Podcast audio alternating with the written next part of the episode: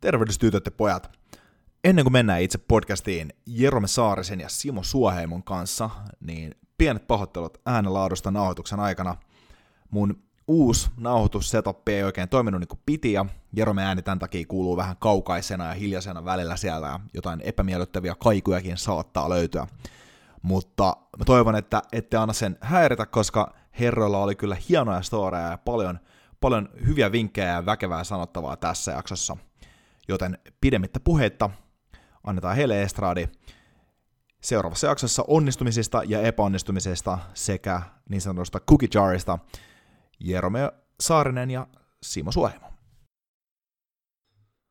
Tervehdys tytöt ja pojat ja tervetuloa Motivaatiomiehen podcastiin. Nyt on taas keskustelua kuulijoille tiedossa ja meillä on täällä studiossa vanha tuttu Simo Suoheimo. Tervetuloa taas takaisin Simo. Hei, huikea olla täällä. Ja uusi vieras podcasti, jonka samettista ääntä mä oon odottanut pitkään, että saadaan näille digitaalisille äänialalle. Jerome Saaren, tervetuloa podcastiin Jerome. Morjes vaan ja iso kunnia olla motivaatiomiehen istuimessa. Asiaa. Uh, se syy, minkä takia on teidät kaksi tänne kerännyt tänään, niin on se, että olette kummatkin erittäin aikaansaavia tyyppejä. Teillä ei ole yhtä tai kahta tai kolmeakaan projektia välttämättä samaan aikaan käynnissä, vaan ehkä enemmänkin. Ja, ja mitä, mitä kun teitä, teitä tunnen, niin olette hyviä tyyppejä siinä sen suhteen, että pystytte myös ottaa samalla rennosti ja saada helvetin kovaa jälkeen monessa asiassa aikaan. Uh, mutta ennen kuin mennään itse tähän päivän aiheeseen, niin haluaisitko Jerome vähän kertoa kuulijoille, että kuka sä oikein oot? Joo, moi vaan kuulijoille, että Jarmo Saarinen ja mä oon ollut yrittäjänä vuodesta 2013 asti silloin perustin venu.fi nimisen edelleen olemassa olevan ja kannattavaksi nousee yrityksen venu.fi on tapahtumatyön markkinapaikkaa ja sen lisäksi on ollut DJ-nä tosi pitkään. Tällä, tällä hetkellä soittajan tuolla Butchersissa Helsingin keskustassa ja viime kesänä oli paljon mattolaiturilla ja löylyssä keikkoja ja nyt tota, sen verran voi jo paljastaa, että, että ensi keväänä tulee myös muutama hyvin, hyvin uusi mielenkiintoinen aluevalloitus tuolla Helsingin yöelämässä, mistä mä erityisen innoissaan. No niin, siistiä. Ja tutustuttiin Jeromen kanssa oikein kunnolla silloin, kun viime keväänä käytiin Kepnikaisella tota, vähän hiihtämässä ja vaeltamassa. Se oli kyllä huikea, huikea reissu. Eli tota, näitä vieraita ehkä yhdistää jonkinlainen tämmöinen seikkailumeininki tässä. Joskus ehkä Simonkin kaalaa jotain tällaista vahingossa. Mutta tota, oikeastaan voitaisiin lähteäkin ehkä siihen ekaan pointtiin. Ja, ja tota, ehkä ensimmäinen kysymys, mikä, tota, ää, mikä, mikä kiinnostaisi heittää teille kummallakin tästä on se, että, että tota, kun on niin paljon siistejä mahdollisuuksia tähän erilaisia juttuja ja monet asiat kiinnostaa, niin, niin tota, miten tulee valikoitua se, että mihin kaikkeen tässä nyt kannattaa ryhtyä? Aloita sä vaikka, Erme. No tuo, tuo on hyvä kysymys ja mulla, jos menee ajasta taaksepäin, niin mulla aikaisemmin oli itse asiassa aika voimakkaastikin se ongelma, että tein tosi paljon erilaisia asioita ja huomasin, että se johti usein siihen, että projekteja jäi kesken ja tuli sasi lopputuloksia ja sellaista laatua, mihin ei itse ollut tyytyväinen. Ja oikeastaan just tämä Venuun perustaminen silloin vuonna 2013 oli mulle käänteen tekevä hetki, koska toi Jasu Koponen, joka oli meidän, mun co-founderi, jonka kanssa perustettiin Venuun, ja hän oli todella tämmöinen yhteen projektiin sitoutuva henkilö. Et Jasu oli aikaisemmin pelannut muun muassa jääkiekkoa hyvin korkealla tasolla Lauri Korpikosken kanssa samassa ketjussa. Ja tota, mutta sitten kun se seura päättyi, niin hän alkoi keskittyä kouluun ja kirjoitti kahdeksan laudaattoria ja pääsi suoraan, suoraan Ja sen jälkeen hän perusti Venuun ja siihen keskityttiin myös samalla Ehkä se esimerkki niin tempas mut myös mukaansa. Ja sitä kautta niin Jasun ikään kuin vana vedessä on vasta opin sen, että mikä arvo voi olla siinä, että keskittyy yhteen, yhteen asiaan se ei ollut mulle millään tavalla helppoa. Hmm. Mutta toi, toi, toi oli niin se lähtökohta ja ny- nykyään niin mä ajattelen ehkä niin, että enintään kaksi, kaksi sellaista päähanketta maksimissaan, missä missä, missä niin on suuria tavoitteita, millä asettaa korkeat laatuvaatimuksia itselleen, niin on sellainen määrä, mihin mä itse niin pyrin elämässä voin samaistua tuohon, äh, että yrittäjyys on pakottanut fokukseen ja tavallaan niin kuin mm. kasvattanut sitä puolta älyttömästi, että itellä, itellä myös toi Ambronetin perustaminen 2013, joka on tämä meikäläisen firma, elintarvikebrändi, ähm, niin se on ollut mulle itselle semmoinen niin kuin ihan, ihan niin kuin uskomaton koulu tavallaan siitä, että miten, miten niin kuin hajanaisella huomiolla syntyy vaan useimmiten keskineräistä ja epätyydyttävää jälkeä. Toisaalta se, mitä on itse huomannut varsinkin tavallaan niin yrittäjien, yrittäjyysuran niin kuin edetessä, niin se, että eri elämän osa-alueilla on niin kuin itsellä tapana olla joku semmoinen niin yksi päätavoite. Esimerkiksi niin vähän niin kuin sullakin on toi musa ja toi niin DI-homma tavallaan selkeästi siellä niin kuin luovana niin kuin kunnianhimoisen projektina.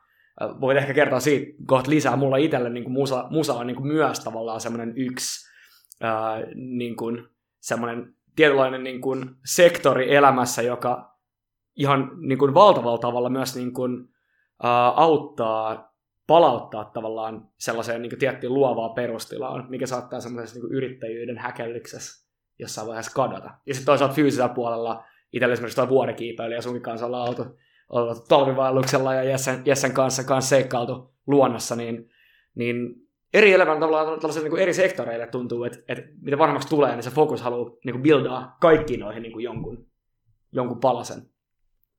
Yksi ajatus, joka mulle tulee mieleen, on se, että kuten aiemmin mainittiin, niin tietenkin se Jasun, Jasun esimerkki oli mulle tosi tärkeä asia, mutta ehkä työelämässä mä huomasin myös sen, että jos haluaa menestyä, niin sulla on vastas henkilöitä, jotka pistää kaikki panoksensa ja kaiken aikansa siihen, missä sä koetat myös pärjätä. Ja, ja että sun kilpailijat pistää ihan kaiken peliin sellaisessa asiassa, jossa sä koetat myös itse menestyä. Ja ehkä tuon yksinkertaisen asian huomaaminen myös pakotti mut itseni esittää vaan sen kysymyksen, että jos mä haluan menestyä tässä asiassa, niin kuinka paljon mä oon valmis keskittymään tähän yhteen asiaan, kuinka paljon mä oon valmis karsimaan niitä vähemmän tärkeitä asioita mun omasta kalenterista ja ajankäytöstä ja fokuksesta. Hmm. Joo, toi on kyllä, toi, mä dikkaan tuosta pointista, koska tuossa on se, se tota, siinä on, tämähän on monet, monesti, monesti kilpaurheilu niin kun setissä on puhuttu just tästä hommasta, että et, et, et jos, sä, jos, sä, jos, jos sua ei tänään huvita treenaa, niin sitä sun kilpailija huvittaa kyllä. Että on joku tyyppi, joka, jota huvittaa vielä vähän enemmän tehdä tätä juttua. Varsinkin yksilöurheilulaajissa toi voi olla se aika brutaali homma. Että niinku, tai tiedätkö, just klassisia esimerkkejä jostain Michael Jordanista, että niinku, treenit alkaa kahdeksalta, se on sitä ennen heitullut kaksi tuntia tiedätkö, kuudelta, kuudelta aamulla korista siellä. Että se on vaan niinku, ottaa sen edgen muihin. Mm. Tai, tai tota, tai, tai itse asiassa jopa joltain niin Jokolta hyvä, hyvä, hyvä esimerkki siitä, minkä takia se herää silloin puoli viideltä, on se, että se on up before the enemy. Mm. Niin kuin tämmöisellä klassisella tosi vastaakkainasetteluun liittyvää ehkä tämmöisellä militaristisella kulmalla. Se, mitä on huomannut tavallaan niin kuin oman yrittäjäuran edetessä, että niin kuin yrittäjänä, taiteilijana, huippurheilijana, niin, niin kaikki yhdistää se, että kaikissa niissä rooleissa saat valita sun uhraukset mm. niin kuin täysimittaisesti. Mm. Ja tuossa on ehkä se juttu, mikä, mikä tähän tu- tulee sitten, mikä mua kiinnostaa just sellaisena ehkä kanssa niin työkaluna, työkaluna oppii, niin on se, että, että kun on kunnianhimoa, vaikka sanotaan, että no tuossa just, että jos on niin taide, urheilu, työ, niin siinä on kolme niin kuin, aika merkittävääkin pursuittia, ää, mitä, mitä pystyy tällainen niin kuin hyvin henkilökohtaisesti jahtaa. Ja sitten tulee tapahtua niitä tilanteita, kun asiat menee päin persettä niin, niin siinä just se, että kun ei ole kontrollia noissa asioissa, ja sitten on montaa asiaa niin kuin käynnissä, niin, niin sehän vaatii tosi paljon sellaista aika stoalaistakin mindsettiä siihen, että niin kuin asiat, asiat ei onnistu. Mä en tiedä, miten sä, miten sä itse Simo lähestyt niin kuin noita tilanteita, milloin tulee vastoinkäymisiä ja vastoinkäymiset, jos ne kumuloituu? No se vastoinkäymiset kumuloituu aina, kun jotain, jotain yrittää saada aikaa, mikä on huomannut, huomannut sekä, sekä yrittäjyydestä hallitustyössä että, että, niin kuin, että niin kuin kaikilla muillakin elämän osa-alueilla. Mä luulen, että, että mulle itselle äh, varmaan semmoisia jotain, jotain niin kuin isoja kokemuksia mulla niin kuin nuorempana oli, oli ne hetket, kun huomasi, että mua ei hirveästi haittaa esimerkiksi esiintymistilanteessa epäonnistuu. Ja se on ollut sille aika jännittävä juttu. Mä soitin nuorempana äh, pianoa ja lyömäsoittimia ja, ja mä huomasin, niin kuin, että että tota, et kaikki muut niin aina jännitti mennä esiintyä, varsinkin jos ne ei osannut niitä, niitä biisejä. Mutta niin mua ei silleen, niin, niin paljon jännittänyt se, ja mä aina sain siitä esiintymistilanteesta jotenkin uutta potkua ja energiaa, ja sit, siinä on varmaan jotain, jotain niin kuin, tavallaan tekemistä sen kanssa, että, että mulla on niin kuin, omassa persoonallisuudessa niin kuin, tyypillistä niin kuin, ideoiden eksploraaminen ja, ja niin kuin, niin kuin kokeileva tekeminen ja toisaalta semmoinen niin kuin, tietty halukkuus vähän niin kuin isomminkin tavalla haastaa jotain ennakko tai ottaa riskejä.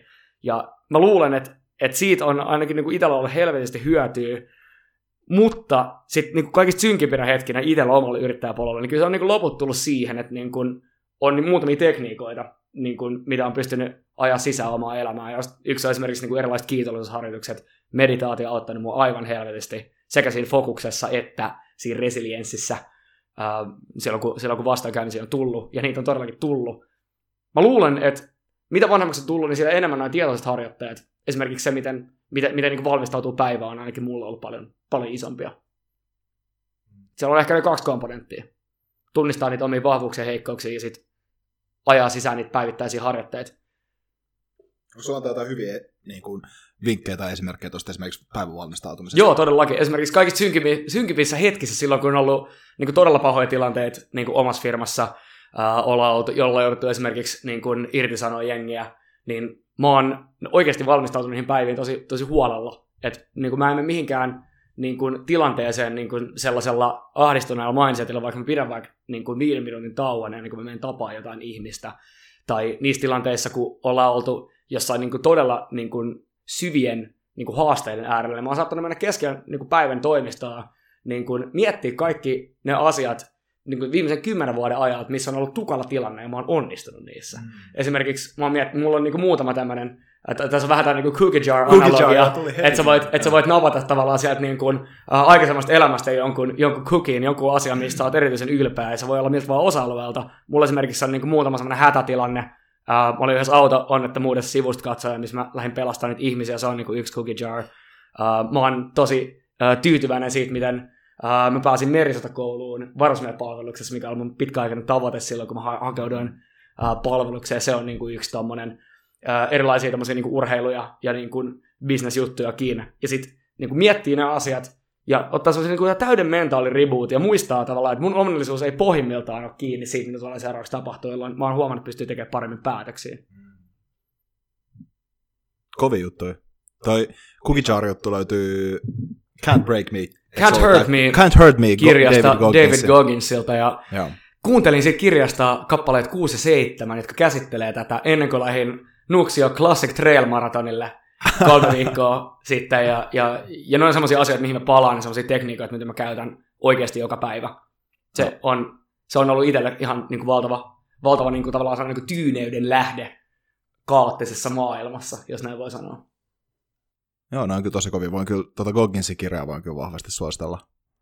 Se on kyllä ollut, oli, oli kyllä aika, aikamoinen moinen, moinen tota, kuuntelu ja jopa semmoinen kirja, missä niin kuin on personal development-kirjoissa mulla harvoin tulee tosi vahvoja empatian ja tällaisia niin kuin, niin kuin tosi voimakkaita empatian tunteita esimerkiksi toisten kärsimykseen, mutta siinä on niin rankkoja storeja, että niistä tuli kyllä muutaman kertaa sillä että, että niin kuin, tuli niin kuin tippa, tippalinssiin, kun kuuntelin niitä storeja ja minkälaisen elämän sekin jätkä on käynyt läpi mm. ja sitten miten, niin kuin, miten timanttisia juttuja se pystyy sieltä antaa.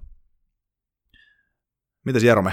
No mun on pakko komppaa Simo aika voimakkaastikin sen, sen suhteen, että mielestäni yksi yrittäjyyden suuri rikkauksia on ne haasteet ja vastoinkäymiset, epäonnistumiset ja pettymykset, joihin se matka vääjäämättä jokaisen yrittäjän kyllä pistää varmaan jotain harvoja poikkeuksiakin löytyy ja to- toivon, että niitä on mahdollisimman paljon.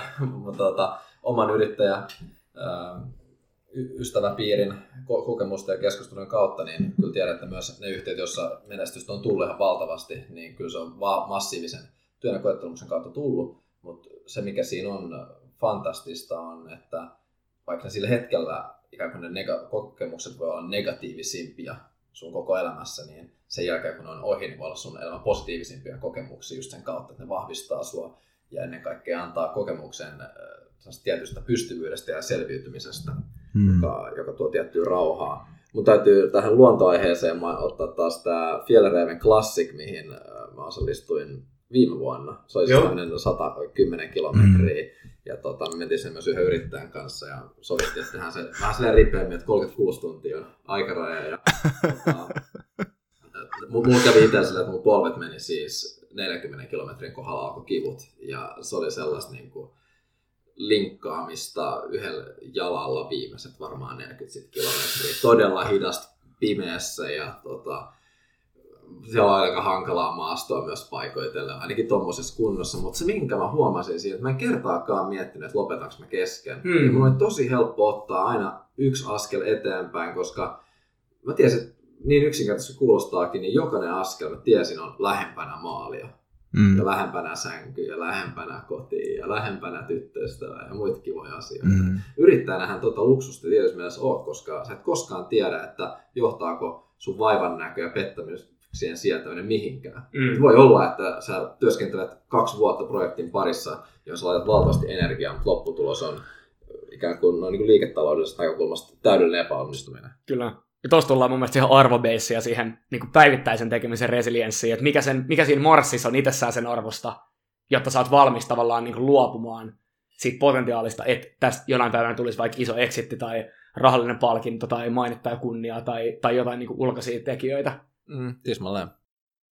Niin, koska siis kyllähän se on niin kuin, hyvinä aikoina niin kuin, on helppoa tehdä vaikka mitä, ja varmaan kaikki haluaisikin tehdä monia asioita, mutta kun tossa on just tuo homma, että se on aina riskialtista, että tuleeko siitä hommasta mitään, ja sitten just siinä vaiheessa, siinä vaiheessa, kun tekee todellakin mielen loputtaa, niin ei siellä ole, ei siellä ole enää niin kuin, ne on, se on se arvopohja, mikä vetää sua eteenpäin sit siinä vaiheessa, niin kuin niissä paskimishetkissä. Ja mun mielestä toi niin kuin niitä, niitä paskimpia ja rankimpia hetkiä varten, just cookie jarin kaltaiset niin kuin tekniikat, tai just toi juttu, että, että pystyy puhumaan itselle oikealla tavalla, niin kuin, että yksi, yksi askel eteenpäinkin siis sinänsä, että, että, että tietyllä tavalla vaikka sä et tiedä, että sä oot sillä yhdellä askeleella niin kuin esimerkiksi yrittäjyydessä tai niin kuin bisneselämässä välttämättä jotain, niin sä tiedät kuitenkin, että sä meet eteenpäin, että sä teet jotain, ja sekin on joskus ihan vitusti että tekee jotain ase- asian ratkaisemiseksi jopa jossain tilanteessa. Koska voi olla sillä tavalla, niin kuin, että varsinkin sellaisessa tilanteessa, jos on, jos on, jos on niin kuin sellainen, että on, ei ole vaikka tuntematon ratkaisu, että ei välttämättä tiedä oikeasti, että mitä tässä nyt kuitenkin pitää tehdä, niin, niin monesti siinäkin tapauksessa niin kuin movement johonkin suuntaan ja tekee ainakin niitä asioita, mitä tietää, niin saattaa niin kuin päästää semmoisesta pienestä paralyysistä irti. Mm. Tässä, tässä on mun mielestä niin hyvä muistaa ja tavallaan ehkä, ehkä niille, joille tämä niin tähän asti niin kuulostaa semmoiselta käsittämättömältä niin motivaatio bullshitilta. Nyt pitää niin muistaa se niin fakta, että, että suurin osa ihmisistä ei vaan halua tehdä niin paljon duunia kuin tavallaan tämmöinen perinteinen tavallaan niin kuin stereotyyppinen yrittäjyys. Mm. Niin kuin tyypillisesti, ei aina, mutta niin kuin tyypillisesti kysyy. Just tuohon Järmen pointtiin, että että jos ei itse huvita, niin samaan aikaan kilpailija on tehnyt 60 tai 80 tunnin työviikon ja on monomaanisesti keskittynyt vaikka yhteen juttuun. Mä just juttelin mun hyvän yrittäjäkaverin kanssa, joka, jolla, jolla on startup Lontoossa ja, ja siis hänellä on niin kuin, tiimissä töissä jengiä, jotka on niin obsessoituneita siitä tekemisestä, että ne on niin kuin, monta vuotta niin ollut jo ihan niin kuin, täysin niin kuin indifferenttejä ää, niin kuin siitä, että et, et minkälaisia niin kuin käytän, niin kuin, nämä on niin kuin teknologiapuolen kaverit, että minkälaisia niin kuin käytännön applikaatiot tälle on, vaan ne on vaan niin kuin aivan niin kuin fantastisen innostuneet siitä niin kuin teknologisesta haasteesta, siitä, että he voivat olla niin kuin maailman kovimpia vaan niin kuin kräkkää tätä juttua. Ja sitten sattuman oikeus se saattaa olla myös niin kuin kaupallisia tavallaan hyödyntämismekanismeja, mutta siis pitää ymmärtää, että nämä on niitä ihmisiä, jotka niin kuin ruuvaa sitä Rubikin kuutioa himassa ja on niin kuin onnellisia siitä. Ihan samalla tavalla tosi moni mun yrittäjä- ja konsulttikaveri, kun niiltä kysyy, niin kuin siinä kolmannen kaljan kohdalla niin kuin illalla, että, että niin kuin, miksi sä oikeasti teet näitä juttuja, niin, niin pitää niin kuin ymmärtää, että tosi moni ihminen, jotka on A-pelaajia, on oikeasti niin duunisterapiassa. Siis ne on duunisterapiassa, koska jos ne ei tekisi jotain juttua intohimoisesti, niin ne masentuisi. Mm. Ihmiset niin kuin, on löytänyt sieltä sen niin kuin painavan taakan, mitä ne kantaa, ja saa siitä merkityksellistä niin kuin accomplishmentti. Ne saa siitä niin kuin sen merkityksellisyyden fiiliksen, mutta niin pitää nyt ymmärtää, että, että ne ihmiset, joita me katsotaan niin kuin liike-elämässä, niin ihan saman verran niitä on urheilussa, ihan saman verran niitä on taiteessa. Jengi rakentaa jotain, oli tämä niin taiteilija, joka rakensi näitä hiekkalinnoja 30 vuotta, ennen kuin kukaan edes tiesi, että se on olemassa. Sille se oli merkityksellistä. Ihan samalla tavalla tosi moni painaa sitä niin kuin päivittäistä juttua, koska ne on vaikeimpia asioita, mitä ne tekee. Ja ne saa niistä tyydytystä, mutta se raha saattaa olla siinä sivutuote ne olisi, ihmiset olisi oikeasti terapiassa, ellei ne olisi tekemässä ihan helvetin vaikeita juttuja. Mm. Esimerkiksi ammattisotilaat puhuu tästä tosi paljon. Mm. Yrit, niin kuin yrittäjät, niin kuin, siis katsotaan kaikki suomalaisia olympiavoittajia, erityisesti niin hiihtäjä, mäkihyppää ja ää, niin kuin Jari Litmanen, niin kuin mä näin Jari Litmasen niin kuin Hesarissa ja mä olin niin kuin ilahtanut, että kerrankin joku huippurheilija, joka ei ole täysin alkoholisoitu ja romahtanut sen jälkeen, kun siltä otettiin se taakka selästä pois. Koska silloin, kun se taakka ottaa selästä, niin sitä ei tiedä niin kuin minkälaista apinat sinne hyppää. Jep. Ja itse asiassa tuli mieleen uh, yksi juttu, minkä mä kuulin tästä niin kuin epäonnistumisista ja niistä, kuinka merkityksellisiä ja siistejä juttuja ne on ollut loppujen lopuksi niin kuin jälkikäteen. Niin ehkä semmoinen kaveatte kanssa, mikä on hyvä muistaa, ja varmaan itse asiassa liittyy just tähän, tähän pointtiin, mistä, mistä Simo mainitsit tuossa, niin että et kaikki ei ole vaan motivoituneet tekee ja valmiit tekee tollaisia määriä duunia tai obsessoitu noista asioista, että vaikka ne epäonnistumiset on asioita, mistä jälkikäteen saattaa saada tosi paljon irti, niin ne on silti aina tragedia siinä hetkessä. Että niitä ei kannata romantisoida sinänsä, että et, wow, että nyt lähdetään niinku feilaa, feilaa, feilaa. Niinku Peter Thiel mainitsi tästä mun mielestä aika hyvin, mm. hyvin itse asiassa, että et, niinku Silicon välissä saattaa olla vähän semmoista, niinku, ei, feilataan, tai, tai mitä läppää niinku aina siitä kuulet, että niinku, kun epäonnistutaan, niin sitten juodaan skumppaa, ja sitten kun onnistutaan, niin juodaan kaljaa. Mä oon tällaisen sanona kuullut niinku, jostain, jostain, jostain startup-skenestä. Ja tuossa on mun mielestä myös sillain, joo, pointtinsa, mutta tota, mutta sillain, niin kuin, ei se epäonnistuminen mitään kivaa koskaan ole. Ei siitä kannata, se, sen, sen romantisointi mun mielestä liikaa, niin siinä kannattaa olla aika tarkkana. Ehkä siinä kannattaa noin enemmän siihen, niin kuin, äh, siihen tota Warren Buffettin niin kuin kuuluisaan lauseeseen, että joo, että, niin kuin, että, että epon, kannattaa epäonnistua ja oppia, mutta paljon vähemmän pääsee, jos oppii, siitä, oppii jo siitä, mitä muut on epäonnistunut etukäteen ja tutkii sitä asiaa ja selvittää näin. Niin, var, varmaan se niin myönteinen syys epäonnistumista kohtaan yrittäjä kulttuurissa on noussut siitä, että kun se epäonnistuminen on, on niin vääjäämätöntä, mm.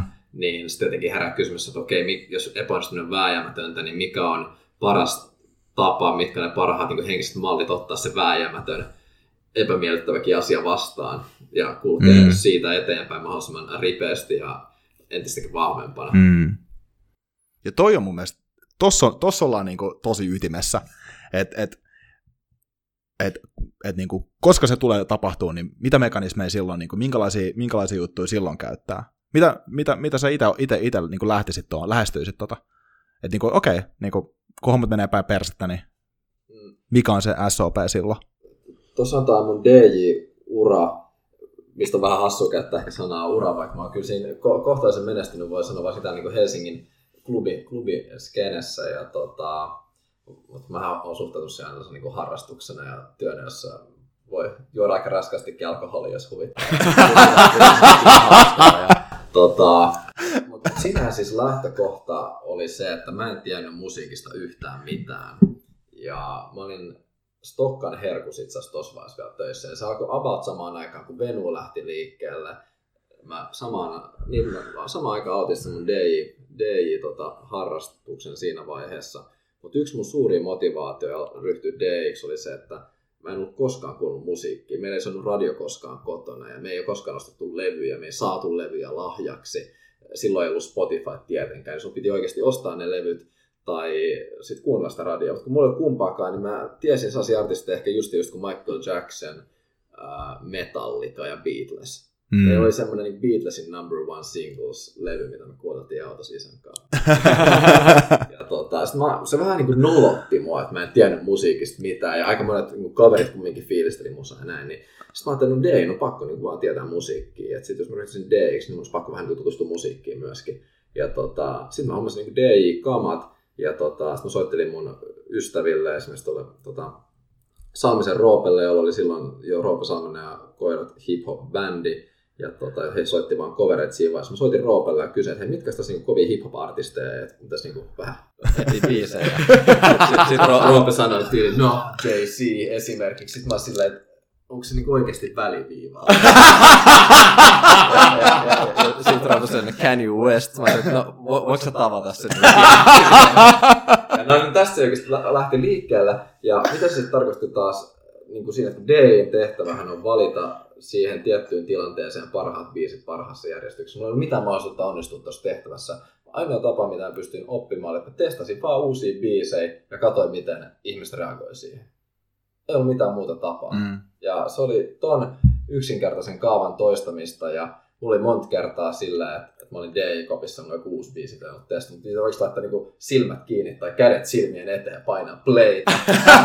ja sitten vähän katsoa sieltä jostain välistä, että miten jengi reagoi. Ja monestihan se meni ihan siis pieleen. Mutta tästä päästään ehkä siihen alkuperäiseen kysymykseen, että mikä voi olla se voittava strategia tuollaisella matkalla, missä tiedät, että tulet epäonnistumaan, niin mä ajattelin niin, että mulle isompi epäonnistuminen on se, että mä en kokeile, kuin että mä kokeilen ja sitten ikään kuin epäonnistun tai homma menee pieleen. Mm. Että toi niin kuin onnistumisen ja epäonnistumisen itselleen uudelleen määrittäminen omilla termeillään ja siihen kontekstiin sidottuna on mun mielestä ihan keskeistä. Että mitä minulle itse asiassa tarkoittaa tässä kontekstissa onnistuminen? Mm.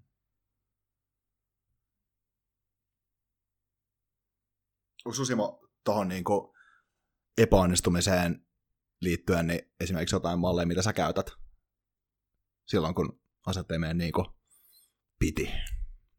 Varmaan olennaisempi juttu tavallaan mm, ehkä vähän niin kuin soveltaakseni just tota, mitä Jerome sanoi, mistä on, mistä on kanssa itse puhunut, että iso riski on se, ettei, ettei ota yhtään riskiä, ei pleissaa yhtään, yhtään panosta pöydälle, niin on äm, ottanut tavallaan, kun on, on, on hirveän tyypillistä saada se likinäköisyyssyndrooma ja katsoa niin kuin jokaista hetkeä joko niin kuin onnistumisen tai epäonnistumisen arvottaa. Et se voi elää elämään noin, ei se yrittäjyydessäkään mene noin. Se on ihan mahdoton sanoa siinä hetkessä, että onko se kaikista niin kuin traagisinkin juttu niin pitkällä aikavälillä niin kuin semmoinen hitti, että A, pystytkö toipumaan siitä, ja B, oliko tämä nyt se niin kuin vääjäämätön niin kuin vastus, mihin sä törmäsit, jotta sä sait lisää tietoa ympäröivästä maailmasta ja susta omasta itsestäsi, sun tiimin kyvyistä, ää, siitä, mihin se niin kuin suuntaan seuraavaksi pitäisi mennä. Että et tavallaan niin kuin yrittäjänä tai, tai niin kuin luovana tyyppinä sä kuitenkin oot semmoinen niin rumbarobotti, joka kolistelee niitä seiniä ja niin kuin yrittää saada selville, niin kuin miten, miltä niin maailmankaikkeus niin oikeasti näyttää. Sä yrität löytää jotain, mitä ei aikaisemmin olemassa, ja mulla itsellä on niin kuin helpottunut se ja niin kuin ihan tiimin johtamisessakin niin kuin luoda se perspektiivi niin kuin paljon pidemmälle aikavälille ja tavallaan tasoittaa sitä niin kuin yksittäisen hitin merkitystä. Ja paljon niin kuin, esimerkiksi me ollaan niin kuin, aikanaan, kun me aikanaan, kun me niin kuin lähdettiin kehittää tuota, niin meillä oli tämmöinen niin kuin iso logi, mihin me vaan niin kuin, aina kerättiin vähän niin kuin trofeena niin kuin kaikki opit, mitä niistä epäonnistumista on tullut. Ja sitten niin se logikirja, ainoa tapa saada sinne sivuja täytettyä oli se, että niin kuin kolaroitiin. Ja sitten niin lopulta ne kolarit vaan niin alkaa johtaa oikeampaan suuntaan. Mutta mulle ainakin itselle se niin kuin aikajana, millä tarkastelee asioita, niin sen tavallaan niin kuin tietoinen pidentäminen esimerkiksi tämmöisen niin kuin jonkinlaisella niin kuin journaling-tekniikalla niin on ää, paitsi niin opettanut niistä niin kuin journaloitavista asioista, eli niistä, niistä niin kuin epäonnistumista paljon enemmän. Mä esimerkiksi palaan niihin niin kuin vuoden tai kahden päästä. Ja mä oon monia sellaisia tilanteita analysoinut esimerkiksi, ää, niin kuin meillä, oli, meillä oli yksi niin kuin iso tavallaan niin kuin kasvustrategia Betsy Facebookia, kun se loppui, ja sen seurauksena niin kuin osa tiimistä ei jatkanut meillä, niin se on semmoinen tilanne, mikä oli silloin helvetin kova hitti, ja mä oon palannut siihen monta kertaa, mutta se ei olisi ollut mahdollista, jos mä en olisi niin kuin prosessoinut sitä kirjoittamaan. Ja se kirjoittaminen myös tuottaa sen, että jossain vaiheessa elämää sulla on semmoinen niin kuin muutaman vuoden loki, missä sulla on niitä juttuja, ja osa niistä itse asiassa muuttuu niiksi cookie jarin niin kuin jutuiksi, mihin sä voit niin kuin palata ja katsoa taaksepäin. Tärkeä juttu on myös se, että kaikki niiden cookie jarien, niin kuin, mihin sä voit niin kuin, jälleen kerran palata ja kurottaa, niin niitä ei kaikkea tarvitse olla onnistumisia. Ne voi olla myös asiat, missä oot kolaroinut helvetin pahasti ja silti elänyt. Silti mennyt illalla nukkuu omaa sänkyyn, silti ollut katto pään päällä, valmiin ottaa uusia riskejä, jos ei huomenna, niin ainakin sitä seuraavan päivän. Et mitkä on oikeasti semmoisia riskejä, mistä sä et pysty palautumaan, niin modernissa elämässä on niitä aivan helvetin vähän lopulta. Erityisesti siis suomalaisena niin kuin lukutaitoisena ihmisenä Toi on kyllä mun mielestä loistavaa, että mitkä on niitä riskejä, joista ei voi enää palautua. Sen, sen hahmottaminen ja lisäksi toi epäonnistumisten logikirja. Y- yksi sellainen tyypillinen ajatusmalli, mikä helposti tapahtuu, jos joku homma menee pieleen, on ikään kuin, että, että aikaa meni hukkaan tai energiaa meni hukkaan tai tästä ei mm. jää mitään käteen, mikä on aika outo niin psykologinen harha mun mielestä. Joo. Aika usein, jos ottaa ihan to- toisenlaisen kontekstin, mä kuulen vaikka tällaisia kommentteja, kun kaksi ihmistä eroa vaikka ja ollut vaikka kahden vuoden suhde, niin voidaan sanoa, että nyt mulla meni kaksi vuotta hukkaan sen jätkän takia tai sen mimmin takia. Et mä mietin usein, että miten niin hukkaan, että kyllä siitä jää valtavasti käteen varmasti niin kauniita muistoja, myös niitä vaikeita muistoja ja paljon niin arvokkaita oppeja. Mä oon samaa mieltä, toi on mun mielestä tosi, tosi voimakas harha ja, ja tietenkin se siinä niin kuin tavallaan siinä, siinä hetkellä, kun on tavallaan tapahtunut tommonen tavallaan ehkä traumaattinenkin kokemus jossain niin tämmöinen epäjatkuvuus kohta elämässä ihmissuhteessa firmassa tai, tai jossain, jossain pienemmässäkin asiassa, niin, niin tota, kyllä se, siihen on niin kuin pakko pystyä tavallaan ottaa se etäisyys, että sä et olisi sama ihminen ilman, että sä olisit kulkenut sen matkan. Mm. Mikä on myös ihan sille niin kuin, äh, niin kuin fysi- jopa niin kuin fysiologisella tasollakin se on paikkansa. Jokainen kokemus ja ne epäonnistuiset on niin kuin muokannut sun oma aivokemiaa ja siitä on käsitystä, minkälainen ihminen sä itse oot, minkälaisessa todellisuudessa me eletään. Se on, niin kuin, se on niin kuin fundamentaalinen fakta, että me ollaan niiden kokemusten summia ja tavallaan semmoinen niin tietynlainen niin kuin ripaus kiitollisuutta ja ehkä tietoisuuttakin siitä, niin voi auttaa ja on ainakin auttanut mua tosi paljon. Joo, ja sit, sit, mä palaan vielä ihan pikkasen tuohon riskien realisoitumiseen ja siihen ajatukseen, että millä tavalla hahmottaa, että mitkä on niitä riskejä, mitkä oikeasti pystyy kantamaan, niin musta tuntuu, että itselle myös yksi semmoinen tietty rentouden lähde tekemiseen elämässä on se, että tietää, että tosi vähälläkin pärjää. Että mulla on ollut yrittäjäpolun sellaisia vaiheita, kun oli mahdollisuus ostaa ruokakaupasta vaikka hernekeittoa. Se maksoi Lidlis silloin 54 senttiä muistaakseni. Se on itse asiassa aika ravitsevaa ja siitä saa kaksi annostakin ja tota, sitten muistan, kun mä jossain vaiheessa alkoi pänniä, että mulla ei oikein varaa mihinkään harrastuksiin, niin mun ratkaisu oli se, että mä kävin jostain kaksi korttipakkaa, ja maksin tyyliin 10 euroa, oli se niin alennussetti. Sitten mä katsoin YouTubesta korttitemppu tutorialeja. Sitten mä opettelin niin huomasin, että se oli niin low budget harrastus. Mutta mä olin silloinkin ihan hauskaa. Kyllä totta kai tuli paljon niitä hetkiä, että joutui puremaan vähän hammasta, jos kaverit lähti jonnekin ajan karttingia ja itse ei voinut osallistua ja näin. Mutta et, tietoisuus siitä, että silloinkin oli kumminkin ihan onnellinen tosi monella tavalla ja löysi, nämä oli vain pari hassua esimerkkiä, mitkä toi silloin iloa, mutta että tietää, että jos tuohon tarvitsisi palata, että monet riskit, riskit realisoituisi ja menisi pieleen, niin, niin tota, noinkin pohjalla on ihan loppujen lopuksi mukavaa. Just näin, ja, ja ju, just tämä, että, että, että, että niin Suomessa niin kuin aito riski, tavallaan vaikka meille kaikille kolmelle, jotka on, on tässä pöydän ääressä, on, on pudota niin kuin matolta lattialle. Että se pudotus mm. ei ole loppujen lopuksi ihan kauhean iso itsellä, mä oon itse asiassa niin käynyt tota ihan niin samaa ajatus, aj, aj, ajatus niin ketjua läpi ja niin muistelee tavallaan niitä hetkiä, kun on ollut vaikkapa opiskelija, joka sekin on Suomessa aika, aika, niin kuin, aika niin kuin huikea hetki elämässä, jolla on ollut niin hyvin, vähän, hyvin vähän rahallista tavallaan niin kuin kapaa kuluttaa, mutta se on monille kuitenkin silti se niin kuin yksi ehkä antoisimmista onnellisista ajoista elämässä, mihin yhdistyy se, että sulla on kyky olla hyödyksi muille, sulla on niin kuin usein niin kuin mahdollisuus olla sellaisessa aika, aika niin kuin, niin kuin ihmissuhteiden kannalta niin kuin kiinnostavassa elämänvaiheessa, on niin paljon kavereita ja oot ollut niin kuin varaa, sä oot niin kuin time wealthy, että sulla on aikaa olla asioista kiinnostunut. Mä oon siis miettinyt viimeksi tänään, niin kuin, äh, pohdittiin, että, että minkä kokoinen henkivakuutus olisi hyvä niin kuin meidän foundereille, jotta me pystytään, niin kuin, että jos sattuisi vaikka onnettomuus, vaikka auto-onnettomuus, ja että, että niin kuin mitä oikeasti tapahtuisi, jos me joutuisi työkyvyttömäksi niin tästä on hyvä se, niin kuin yksi, yksi tota, ää, tavallaan niin semmoinen kiinnostava ää, analogia, että et, et ihmisiltä kysyttiin, niin kuin geriatriapotilailta, eli niin vanhuuden runtelemmat ihmiset kysyttiin, että missä vaiheessa tavallaan sun elämä niin kuin, ei ole enää sulle arvokasta, missä vaiheessa on niin kuin, kiinnostavaa. Ja tuli niin kuin loput palautuu tosi paljon se, että mä pystyn kommunikoimaan mun läheisten ja niin kuin mun lasten lasten kanssa.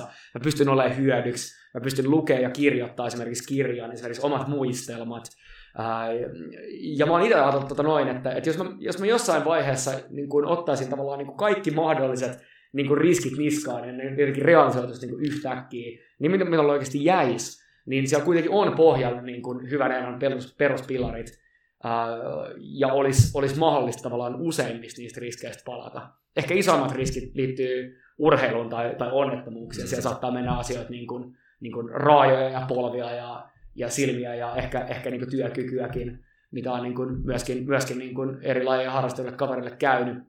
Mutta sielläkin niin kuin pohjalla on se, että et, et niin kuin ei, se, ei se elämän mielekkyys usein järky niin pahasti kuin miltä se, miltä se voi näyttää. Ja paljon isompi riski on se, että se potentiaali menettää olemalla tekemättä niitä asioita, mitkä kokee kiinnostaviksi ja merkityksellisiksi. Tästä mä en ole varma itse asiassa, vedikö mä tästä, sitä, tästä maanantai motivaatio, mutta tämähän on suoraan se Senekan klassinen tota, viisaus, mitä hän käytti, että hän, hän teki kerran vuodessa sen, sen rutiinin Rooman rikkaampana miehenä, että, että meni elämään, el, elämään kerjäläisenä sinne tota, niin kuin, sen ajan maailman suurimman kaupungin kadulle ja meditoimaan sitä, että oliko tämä nyt se tila, mitä mä oikeasti pelkäsin. Toi on, ja sitten Tim Ferrisen monesti puhuu siitä, miten hän simuloi sitä sillä tavalla, että hän vaan viikon elää pavuilla ja pavuilla ja nuudeleilla ja nukkuu ke- keittiön lattialla niin kovalla, kovalla maalla ja meditoi sitä samaa, samaa juttua. Ja tämä voi kuulostaa sellaiselta niin kuin hullulta ja hassulta, että, niin kuin, että jos, on, jos sulla on mahdollisuudet elää niin kuin, tavallaan paljon paljon paremmin, niin miksi tekisi tällaisia harjoituksia tai miksi tekisi tällaisia simulaatioita, mutta just sen takia, koska vasta siinä vaiheessa, kun ne asiat, mistä oikeasti pitäisi olla joka päivä niin älyttömän kiitollinen, että vasta siinä vaiheessa, kun lähtee pois, niin tajuu.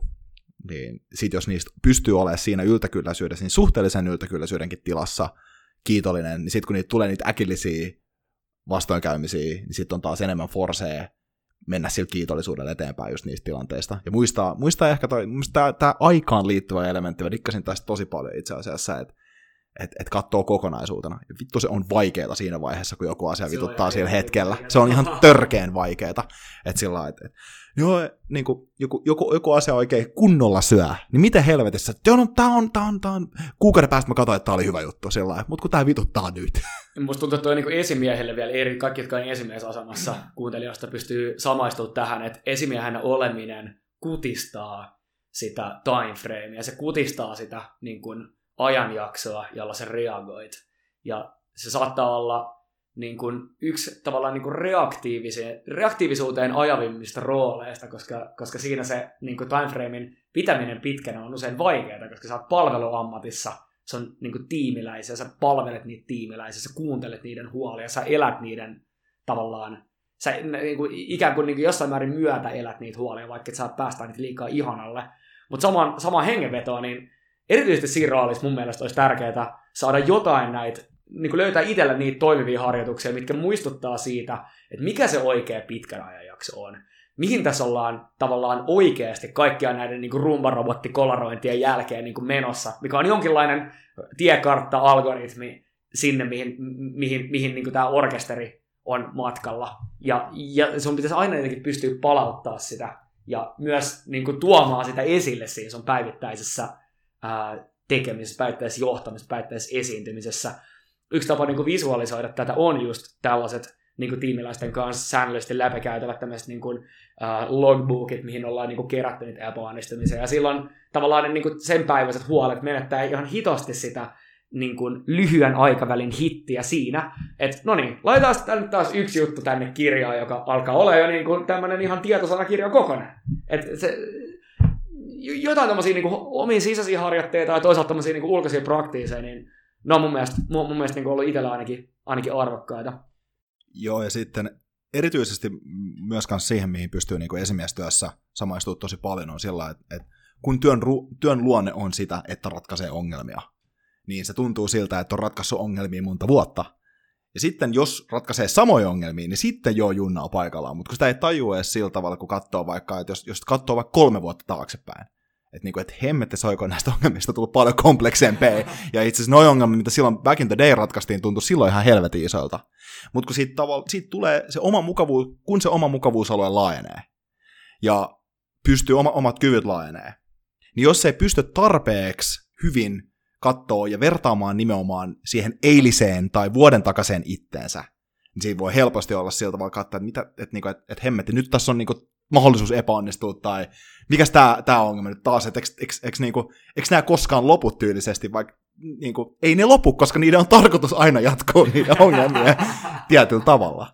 Se on se, se, on se, se on se yksi idea tuollaisessa roolissa, ja tietyllä tavalla myös yrittäjyydessä. Koska jos ne ongelmat, niin ongelmien ratkaiseminen loppuisi, niin what's the point? Tässä myös itselle niin mentorit on ollut helvetin tärkeässä roolissa. Et silloin kun esimerkiksi meitä oli niin eka loosuitti Jenkeestä, missä niin kuin käytiin, käytiin läpi tämmöinen niin kuin, uh, siis taustatietona, missä, missä niin loosuitteja käytetään tai, tai niin kuin erilaisia haasteita käytetään niin kuin yleisesti uh, Jenkeissä aseena niin kuin kilpailijoita kohtaan, niin sitä, sitä jotenkin, se, siinä oli aika, oli aika niin kuin ohuella yöunet ja semmoiset niin mielenrauhan niin kuin tuntemukset silloin niin kuin hetken. Ja nyt, nyt kun niitä on kuuden vuoden jälkeen tullut tai on uhkailtu, niin on vaan jotenkin silleen, että ne on, ne on niin, kuin niin business as usual. ja, ja tavallaan se, mitä olisi halunnut silloin nuoremmalle itselle, olisi ollut just niitä mentoreita myöskin tavallaan matkan varrella. Paitsi se, että joo, sun pitää itse kokea noita kokemuksia tavallaan saada sitä perspektiiviä sieltä, mutta myös niitä mentoreita, jotka tavallaan pystyy tuomaan sitä, erityisesti silloin, kun on niin kuin nuoren ammattilaisena tai nuoren yrittäjänä siellä niin kuin polun alussa, eikä oikeasti osaa arvottaa niin kuin aikajanalla niitä, niitä kovan, kuulosia, kovan kuulosia juttuja, jotka helposti ajaa semmoiseen aika reaktiiviseen moodiin. Ja sitten jos expandaa tosta, niin mitäs jos ne seuraavatkin jutut, mitkä nyt musta tuntuu kovilta, niin on ka- kaikki todennäköisyys, että ne tuntuu 20 vuoden päästä samalta kuin nyt ne kuusi vuotta sitten olleet. Et, et silleen, ehkä vähän semmoinen niinku, niinku semmoinen I know nothing mentaliteetti myös voi olla tuossa palvelua. Mulla tulee tuosta ajasta mieleen myös se ja ehkä semmoinen havainto, jonka on tehnyt vähän, vähän tässä niin vanhemmalle iälle, jonka voisi lähettää nuoremmalle Jeromelle, on se, että hyvin harva ikään kuin epäonnistuminen on myöskään lopullinen. Että aika usein sellainen mm. juttu, mikä menee pieleen, niin voikin onnistua myöhemmin. Että voi olla vaikka joku tyttö, johon sä olet ihastunut, jota sä lähestyit kymmenen vuotta sitten, niin sä ootkin nyt kihloissa hänen kanssa. Tai että jokainen, joka on tehnyt myyntiä, tietää, että joku diili, mikä ei onnistunut nyt, niin saattaa vuoden päästä onnistua ihan hyvin, vaikka sillä tavalla, että asiakas soittaa sulle ja sanoo, että hei muistatko, kun tota, juteltiin tästä tästä aiheesta ja että et, saat olla vaikka semmoinen tyyppi, joka silloin luurin korvaa ja raivas sulle, että nyt miksi sä häirität mua tällaisella jutulla ja sitten homma kääntyi ihan toisinpäin, että, että nyt taas niin tosi ajankohtaisesti, että kuinka, kuinka nopeasti pystyisitte reagoimaan, jos, jos, jos tehtäisiin, lähdettäisiin tekemään tätä juttua, että taisi meidän kyllä nyt todella strategisesti merkittävä Mitä tässä on ihan koko ajan? No, se on ihan koko ajan. Se on kyllä Ja, ja toi pätee mun mielestä Joo, mihin, niin. mihin tahansa asiaan, missä voi kämmää. Ja totta kai en nyt halua vähätellä sitä, että, että, että ihmissuhteissa, jos, jos sä kohtelet muita ihmisiä huonosti, niin voi olla, että siitä jää niin pitkäksi aikaa niin ha- haasteita ja Mm. mm. kitkaa ja en niin kannusta ketään olemaan leväperäinen. pieni, pieni näkökulma, että, että se yksi biisi, mikä heitin niissä yksissä bileissä, niin se ei tee susta niin lopullisesti surkeat DJtä. siis toi on, toi on mun mielestä ihan jäätävän hyvä nosto, koska ää, nyt ei taas kyllä muista, missä, missä audiokirjassa tämä tuli vastaan, mutta siinä on se semmoinen havainto, että ihmislaji on ainut laji, joka piiskaa itseensä se niin menneistä epäonnistumisistaan jatkuvasti. Mm. Et, et kun ne, se on ihan absurdi pitää meitä samana ihmisenä, kun me oltiin silloin, kun me epäonnistuttiin aikoja sitten. Mutta se on tietyllä tavalla tämmöinen meidän mekanismi, että me halutaan, että, että ne paskat, paskat onnistumiset tai niinku paskat, paskat tilanteet tuntuu paskoilta edelleen sen takia, että niitä ei sitten toistaisi. Mm. Ja joo, totta, sehän se evolutiivinen mekanismi tuossa semmoisessa niin kuin epäonnistumisen niin kuin pitkäaikaisessakin vitutuksessa on. Mutta sitten kun niistä tulee sellaisia, että ne ei muistuta sua siitä opista, vaan ne, niin, vaan ne en, enemmänkin vähentää sun omaa arvoa sun omissa silmissä, niin sitten ne on, niin kuin, sit ne on niin kuin vääränlaisia, vääränlaisia, vääränlaisia muistoja, vääränlainen tapa katsoa omaa itseänsä. Mä muistelen tällaisen lauseen jostain, että, että kannattaa niin unohtaa se oma, oma epäonnistuminen, koska siinä vaiheessa, kun sä unohdat sen, niin kaikki muutkin unohtaa sen, koska sä olet ainoa, joka sitä ylipäänsä muistelee. Kyllä. ja sika hyvin sanottu. Ylipäänsä, että et, et jos ei epäonnistu säännöllisesti eikä ota riittävästi dunkkuu, niin oot sä oikeassa paikassa, että niin opit sä riittävästi. Se on mun mielestä niin isoin riski, että ihmisellä on jotenkin hirveän tyypillistä ylihinnatella se seuraava ja, tai tämänhetkinen epäonnistuminen ja alihinnatella se pitkän aikavälin oppiminen. Ja mua pelottaa, ja mikä niin kuin pitää mua hereillä öisin, on se, että, että opiks mä riittävästi. Että onko mä paikassa, missä voin ottaa riittävästi oikean tyyppisiä riskejä, jotka vie mua niin kuin lähemmäs sitä ihmistä, mikä mä haluan olla. Se on mielestäni niin aika, aika niin fundamentaaliskin mielessä. Että itsellä ainakin niin se on, se, se, on, se, on, aina aiheuttanut ehkä niin kuin se, semmoisia niin kokemuksia siitä, että mä oon oikeassa paikassa se, että, että katsoo taaksepäin sellaista vuotta, jolloin on nimenomaan niin kuin ottanut niitä oikeanlaisia riskejä. Ja missä se, niin kuin, se isoin niin kuin oppimisen aare on haudattu, niin se on, se on nimenomaan siellä epäonnistumisen riskien alla.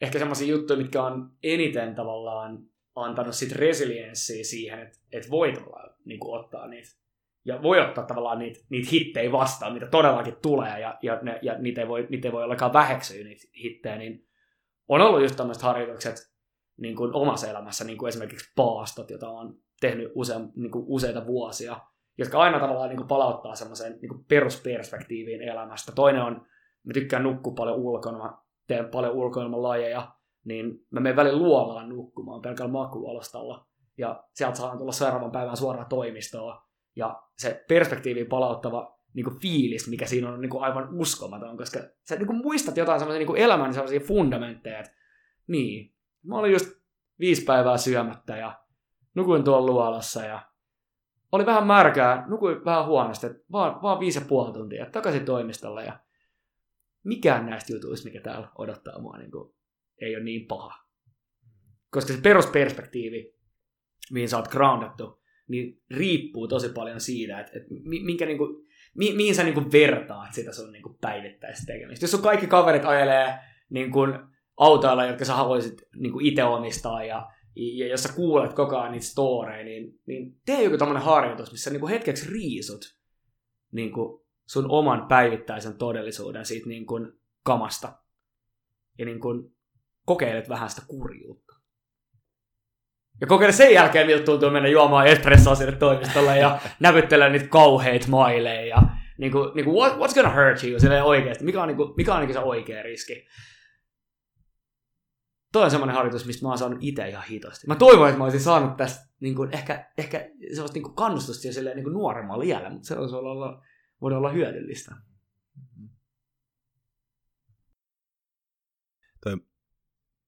Tuosta tuli mun mielestä hyvä, yksi pointti on toi, ää, mui, mui, millä autoilla muut ajaa ja mitä ne tekee.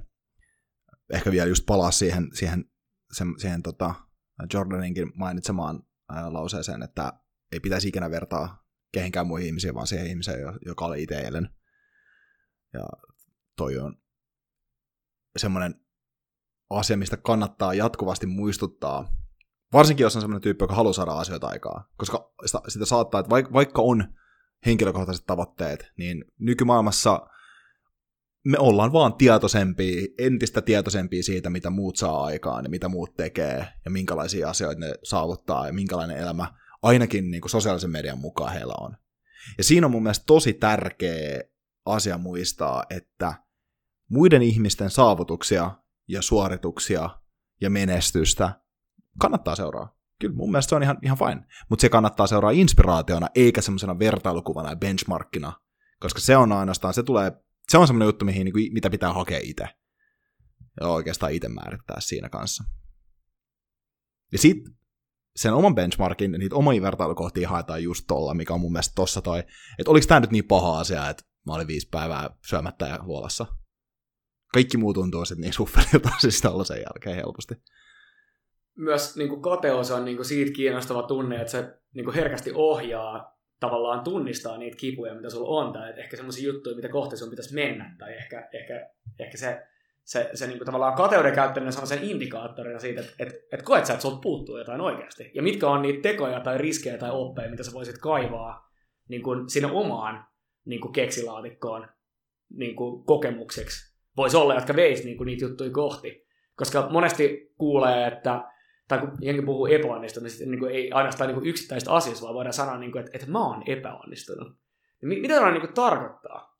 Että tarkoittaako toi sitä, että sä oot niin kuin ihmisenä tai, tai niin kuin kokevana olentona tai johtajana tai myyjänä tai mi- minä tahansa niin kuin ammatti, ää, ammatin edustajana niin kuin huonompi kuin muut niin kuin verrattuna muihin, vai tarkoittaako toi sitä, että, että, että sä et ole, sä et ole itse päässyt sun omiin tavoitteisiin, vai tiedät sä edes, mihin sä oot oikeasti niin kuin menossa? Mitä se menestys tarkoittaa sulle? Mitä onnistuminen tarkoittaa sulle? Et onko esimerkiksi käynyt läpi sen harjoituksen ja kirjoittaa sen onnistumisen paperilla, jotta tietää, mitä kohti on menossa? Ja jotta tietää, onko ne omat epäonnistumisen fiilikset ikään kuin todellisia, vai perustuisi ne jonkun muun freimiin? Mulla tulee jollain tavalla tuosta mieleen sellainen teema, mikä mulla on pyörinyt tässä mielessä jonkin aikaa, että tietty niin kuin kyky epäonnistua jollain tavalla. Sen taustalla myös te, niin tylsä ja tavallinen se terve itsetunto. Mm. Ja aika vahva, kalliomainen ajatus omasta arvokkuudesta. Ihan, ihan sellainen sivut. Mulla on sellainen unelma, että toivoisin, että jonakin päivänä niin kaikki on se, vaan ei vaatimaton jotain suomalaiset, mutta voi laittaa ehkä niin globaalistikin, että mulla on sellainen unelma, että kaikki suomalaiset lukioikäiset kokisi jonakin päivänä olevansa arvokkaita. Hei, tämä on olisi hieno, hieno juttu, että meidän niin kuin yhteiskunta ja koulujärjestelmä ja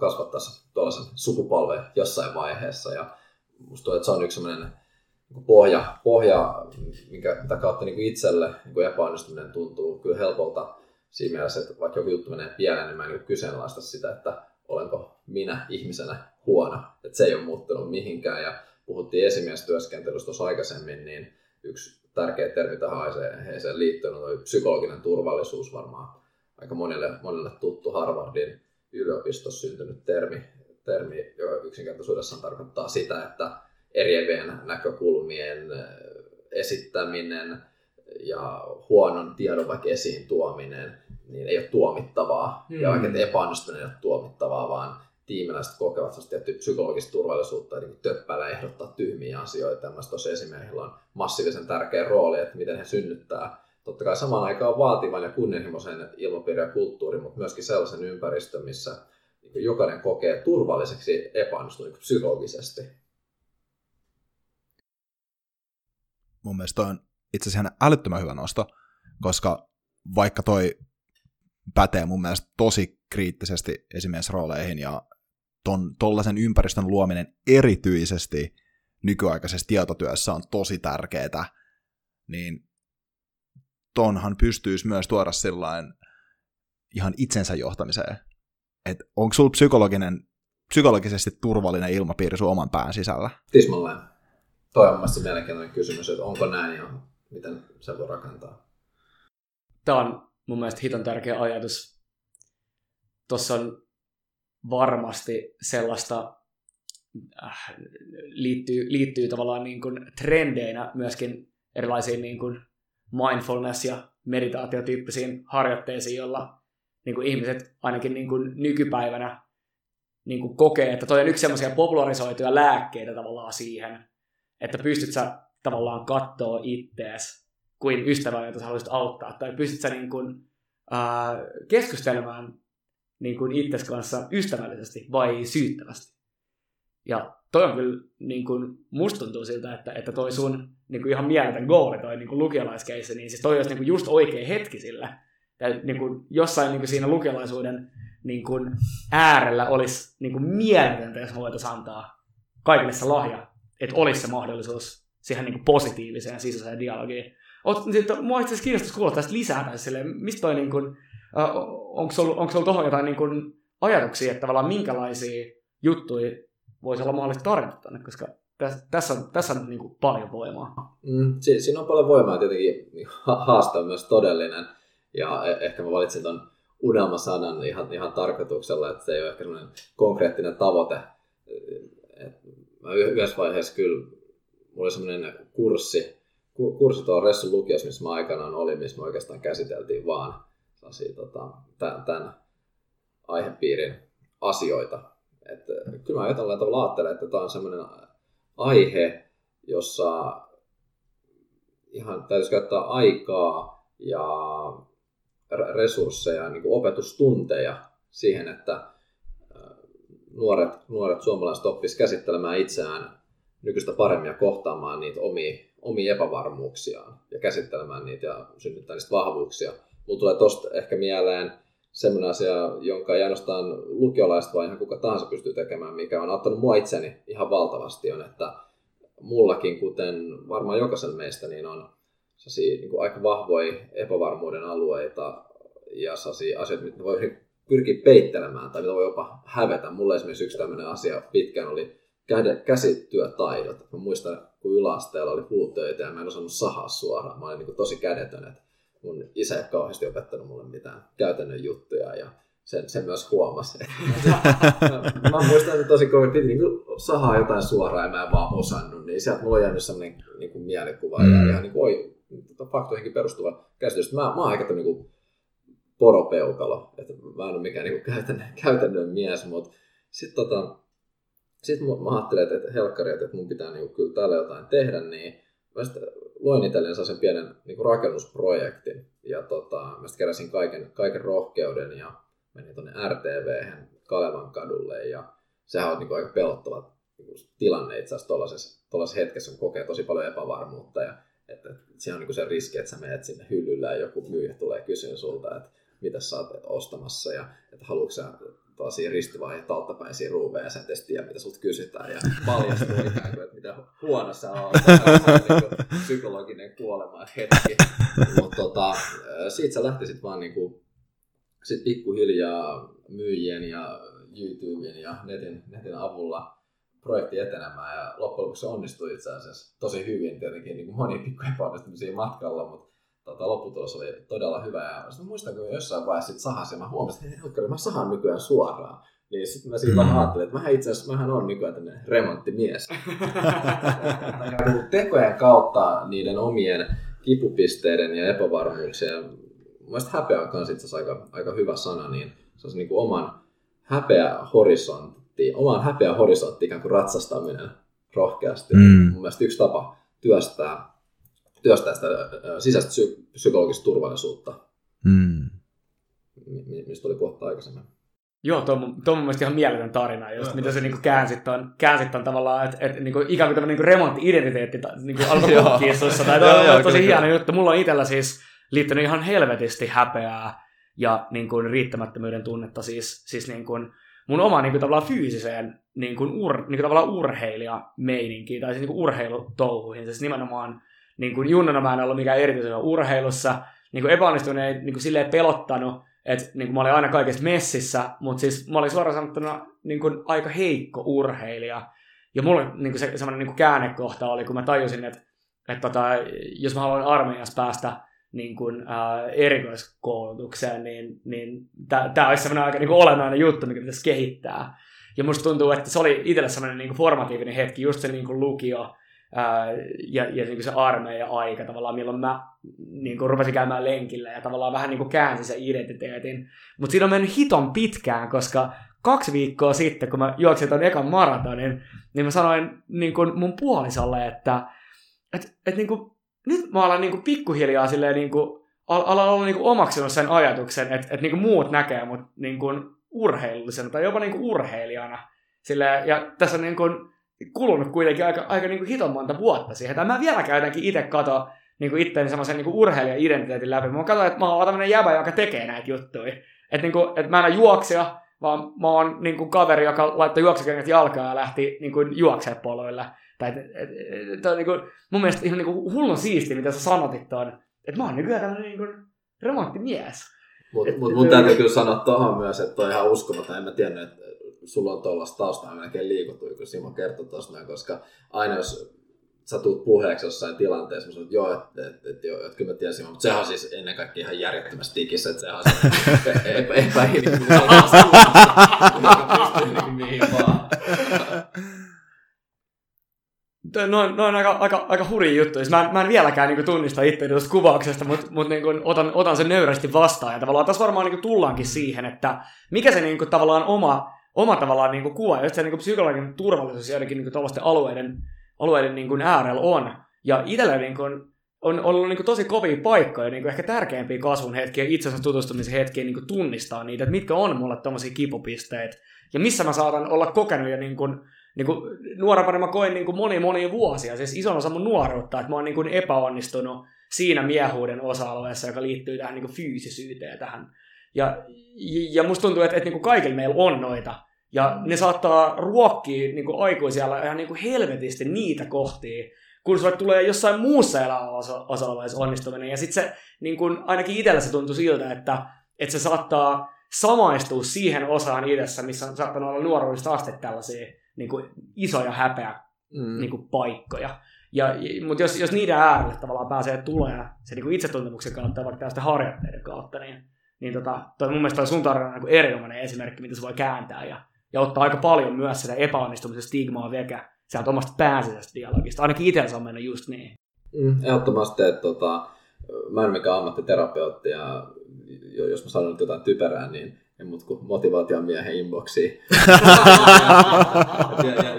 Tämä on hassu, mutta tämmöinen niin kuin toiminnan kautta terapia. Sen mä oon huomannut itse mm. niin toimimaan niin kuin helkkari hyvin, kun työstää omaa, omaa sitä niin kuin häpeä maailmaa ja omaa, omaa epävarmuuskenttää. Niin. Siinä on semmoinen juttu mun mielestä, itse asiassa sekä tuossa sun remonttiesimerkissä, että tuossa tota, ähm, maratonin esimerkissä se juttu, jos miettii tätä toiminnan kautta terapiaa tätä konteksti niin esimerkki tässä, ja nyt se inboxi täyttyy kohta, mutta tota, se ei toimi, ellei siihen itse usko. Ja toi, kun se, se, se on täysin käsin kosketeltavaa, että sä oot saanut jotain aikaa, ja toi on niin kuin täysin mitattavissa, että sä oot juossut sen maratonin niin, niin sitten vaikka kuinka itse epäilisi sitä, että onko nyt urheilija tai atleetti, niin tavallaan se, toi, niin kuin, se on sillä että, että no okei, että jos mä nyt niin kuin, uskon edes mitään, nyt tuossa nyt toi niin kuin, täys evidenssi siitä, tai että se mitä sä oot saanut aikaan tehtyä tuolla. Ja tähän liittyy vähän samanlaiseen niin kuin, asiaan esimerkiksi, mistä uh, Peter Sage joskus London Real podcastissa puhuu niin kuin, tupakoinnin lopettamisesta. On se, että niin kauan kun sä oot entinen tupakoitsija, niin sä oot tupakoitsija. Et sä, sit kun sä lopetat tupakoinnin, niin sä et ole, niin kuin, sä et ole entinen tupakoitsija. Sä, sä, et vaan, siis, tupak, sä et vaan ole mikään tupakoitsija, piste. Sä et ole entinen tupakoitsija, etkä saa niin kuin, lopettamassa oleva tupakoitsija tai nikotiinin käyttäjä tai what have you. Et, nytten sä oot niin kuin, remonttimies tai nyt sä oot ää, atleetti. Se on, se on, si- siihen se, se identiteetti voi määrittää. Ja sit noista asioista voi tulla tosi vahvoja just sillä tavalla, kun niitä, niistä, niistä saa, ja sitten kun niihin itse uskoo. Sitten jos niihin ei itse usko, niin, niin sitten ne on ihan sama kuinka paljon suorittaa, niin se ei vahvista sitä itsetuntoa silloin. Ja sen takia on kyllä hyvä miettiä just kanssa sillä, että okei, niin kuin, miltä nyt näyttäisi se onnistuminen tässä, ja mitä mä niin oikeasti uskon. Et, et, mulla, mulla oli vähän samanlainen kokemus itse tuossa niin kuin, niin kuin treenaamisen kannalta. Mä oon urheillut koko mun elämäni niin kuin neljävuotiaasta asti pelannut lätkää. Ja mä en ole itse pitänyt itteeni minä niin kuin, en mä itse ole pitänyt itteeni hirveän kovakuntoisena tyyppinä tai sillä tavalla. Ja nyt kun mä kävin tekemään niin kuin VO2 max ja sillä mulla oli 52, 52 millimolia per kilo per, per minuutti niin kuin tota, hapeuttokyky, ja sitten mä kysyin siltä tyypiltä, että millä tasolta on, niin kuin, että, että onko se jotkut huippurehdat tällä tasolla, niin sanoin, että, no, että esimerkiksi ammattiaikeikalla on 50 ja 60 välillä. Sitten mä että että okei, että niinku et tämä data varmaan kertoo, että mä oon ihan kondiksessa, mutta kun mä, se, oli, se oli mulle tosi tärkeä hetki, koska mm, tavallaan vaikka urheilu ei ole se asia, mitä, mitä kautta mä oon määrittänyt mun elämää, niin mä tunnen paljon urheilijoita, ja totta kai niin niistä lätkäjengeistä on mennyt pelaajia liigoihin ja tällä tavalla, ja siinä oli vähän semmoinen itsekin semmoinen hetki, että joo, että okei, että, että, että jotain nyt on varmaan saatu aikaan niin kuin siihen, siihen, siihen siellä on niin kuin ihan sama kuinka itsekriittinen olisi sen omassa, oman niin kuin epä, epä, epäturvallisen psykologisessa ympäristössä samassa päässä, niin, niin sitä ei pysty enää kieltämään. Onko teillä jotain semmoisia onnistumisia jollain elämän osa-alueella, jotka on auttanut ottaa riskejä tai ottaa iskui vastaan jollain toisella osa-alueella? No mä, mä itse uskon kyllä aika voimakkaasti siihen, että onnistuminen millä tahansa – osa-alueella voi vahvistaa omaa niin pystyvyyden tunnetta ja kun vahvistaa tätä sisäistä psykologisen turvallisuuden voimaa tai resurssia, minkä sanasta valitseekaan. Et mä olen ainakin omassa elämässäni kokonut hyvin voimakkaasti sen, että onnistuminen yhdellä osa-alueella vahvistaa uskoa omaan pystyvyyteen millä tahansa muulla osa-alueella. Mulla on ehkä niinku kahdenlaisia esimerkkejä ehkä, jos miettii tuota Kukicharia vähän tässä kontekstissa, niin toiset on semmoisia tilanteita, missä on ollut vaan fyysisesti tosi voimakkaasti epämukavuusalueella, ja ne on aina kaikki aika kivoja, koska niistä on kaikki selvitty. Mutta ne vituttaa niin paljon siinä hetkessä, että et, et sitä ei niinku, et, et ne, ne, muistaa tosi, tosi sillä niinku lämmöllä.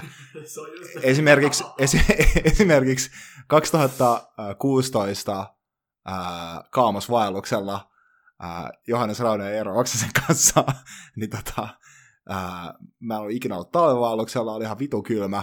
Ja se mulla ei ollut sen kolmen päivän aikana niin kuin, ehkä niin kuin missään, tila, missään hetkessä, kun mä olin niin kuin tajuissani, paitsi silloin, kun oltiin siellä lämpimästä mökistä lähettiin niin mukavaa. niin kuin, niin se, oli, se, oli, enemmän tai vähemmän kylmää perseestä niin kuin tällainen fyysisten tuntemusten kannalta, mutta silti niin kuin aivan ihanaa kavereiden kaalassa ja skuttassa.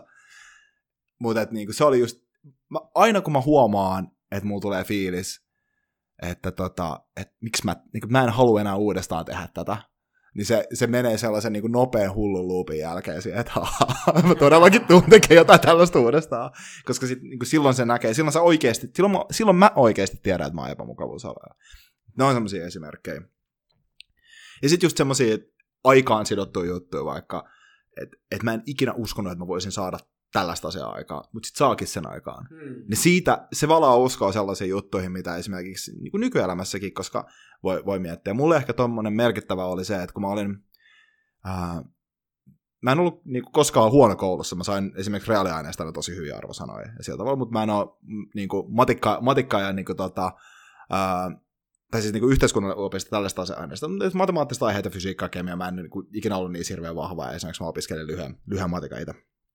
Ja tota, sitten mä olin niin kuin, mä ajattelin sillä että no mä en joskus tyyliin silloin mun kirjamme yhteiskoulussa, niin mä, mä näin, että jotkut olisivat, joo, mä ajattelin mennä sitten, että niin joskus menen tuonne vaikka hyvät, hyvät tutkinnot ja sitten Harvardin MBAhan tai tällaisia. Tai, mietin näitä, tiedätkö, niin kuin Harvardin ja MIT ja Oxbridgein koulu, sillä että okei, okay, no, no, no 8,6 keskiarvoa, mutta ei kyllä tule pääsee tuollaisiin paikkoihin koskaan. Ja sitten kuusi vuotta myöhemmin, niin mä olin opiskelemassa maisteritutkintoa maailman niin kuin, top 5 ränkännyt bisneskoulussa LSS. Niin se oli mulle semmoinen, niin kun mä sinne pääsin sisään, ja kun mä valmistuin sieltä vielä niin kuin, tosi hyvin paperein, niin mä olin että okei, okay, että en mä nyt näe, että mä oon niin yhtään kyvykkäämpi sillä niin mun aivojen kyvyllä metabolisoida glukoosia tällä hetkellä niin älykkyyden kannalta. Mutta jos mä haluan systemaattisesti laittaa niin kuin efforttia johonkin, niin mä pystyn saamaan tollaisia asioita aikaan. Ja se oli tavallaan se semmoinen niin kuin abiesse, joka miettii, että ehkä Helsingin yliopistoon joskus pääsee, mutta että niin kuin ei mihinkään muualle. Versus sit se tyyppi, joka pääsi niin kuin sinne LSE opiskelee. Niin tavallaan toi kontrasti on mulla semmoinen, mitä mä käytän aika usein, kun mä mietin sitä, että okei, että, että jos mä pystyn saamuttaa tommos, niin suhteessa tollaisia asioita, niin mä varmaan ehkä voin kaivaa sen muihinkin elämäosa-alueisiin. Ja ootko palannut tavallaan tähän Kelaan silloin, kun on tullut dunkkuun jossain, jossain niin kuin työelämässä tai, tai niin kuin on, on tullut paljon vastoinkäymisiä, josta on niin kuin vaikea, vaikea tavallaan palautua ehkä mielenrauhan tilaan välittömästi. Oon mä, mä oon palannut tuohon sillä että, että niin kuin, varsinkin ei ehkä semmoisissa niin kuin, erityisesti semmoisissa jutuissa, missä mulla on itselläni kontrolli. Että opiskelussa on. Se on tavallaan just se että se on vaan tasan tarkkaa kiinni siitä, kuinka paljon sä itse laitat siihen yhteen efforttiin. Niin se on helppo, helppo tuommoisissa tilanteissa. Että esimerkiksi jos mun pitää niin kuin, jos, jos on joku kompleksi asia vaikka duunissa, tai esimerkiksi tämä podcasti sillä tavalla, että tässä mä niin näen, että, että, että, että, että esimerkiksi tämän tuottamisen ja suorittamisen kannalta tässä näin, niin siinä on mulla aika lailla itse kontrolli, että jos mä laitan tälle kovempia tavoitteita ja mietin sitä sillä kannalla, niin mä pystyn sitten niin siihen. Sitten toki tällaiset asiat, niin kuin esimerkiksi työelämässä on vähemmän asioita esimiestyössä, varsinkin mihin on itse suora kontrolli, siinä on niin kuin enemmän muuttui, niin siihen ehkä käyttää vähän, vähän erinäisempiä keinoja. Mutta siihen yleensä toimii taas sitten noin vaellukset, jos tulee akuutteja vitutuksia, niin tulee taas miettiä sitä, että no, eipähän tässä olla palaamassa tuolla niin kuin Lapissa. Vaellukset ja black metal, ne aina, jo, joka helvetin episodi aina tulee näihin jotenkin.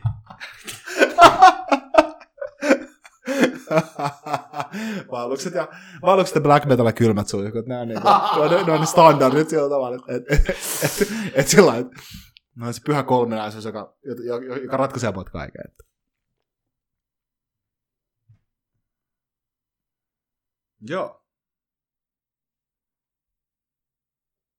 Oi vitsi, tässä on kyllä niinku, näitä tarinoita ja esimerkkejä on kyllä vaikka kuinka paljon niitä tuli, niitä pystyisi kyllä, pystyy alkaa itse miettimään just semmoisia eri keinoja, niin, niin sieltä löytyy paljon. Mm. Mä voin ihan lyhyesti mennä yksityiskohtiin, niin itselle tuommoinen kokemus siitä, että ehkä pystyykin vähän niin kuin, kovempiin juttuihin, mihin aikaisemmin ajatellut oli. Mä olin tosiaan Ressun lukiossa, mä olin aikamoinen nerdboy.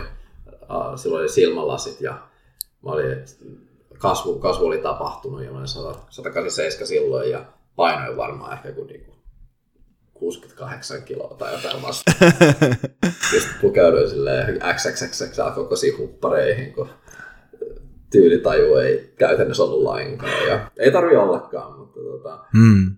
Mut mä koin sille itteni aika hinteläksi ja oudoksi kaiken puolen. Mut, ja sitten mulla oli silmällä, että mä en päässyt inttiin ehkä niin kovimpia erikoisjoukkoja. Mä oon ollut sillä tavalla kestävä, mä oon niin pärjännyt kestävyyslajeissa ja jos ei kunnolla, niin ehkä sitten vaan itsepäisyydellä. Mm. Mutta tota, pääsin tota, Porin prikaatiin kansainvälisiin valmiusjoukkoihin ja sitten mä jatkoin Intin jälkeen vielä Chadin rauhanturvaajaksi, niin se, että mä lähtin niin Ressun lukiosta kyllä, tota, sinne rauhanturvaajaksi Afrikkaan 40 asteen lämpöihin tota, partioimaan pakolaisleirien ympärillä ja puhuu ranskaa paikallisille, niin se, se oli ehkä itselle se kontrastin kokemus ja, ja ehkä, ehkä herätys siitä, että hiintellä ressu poitsu.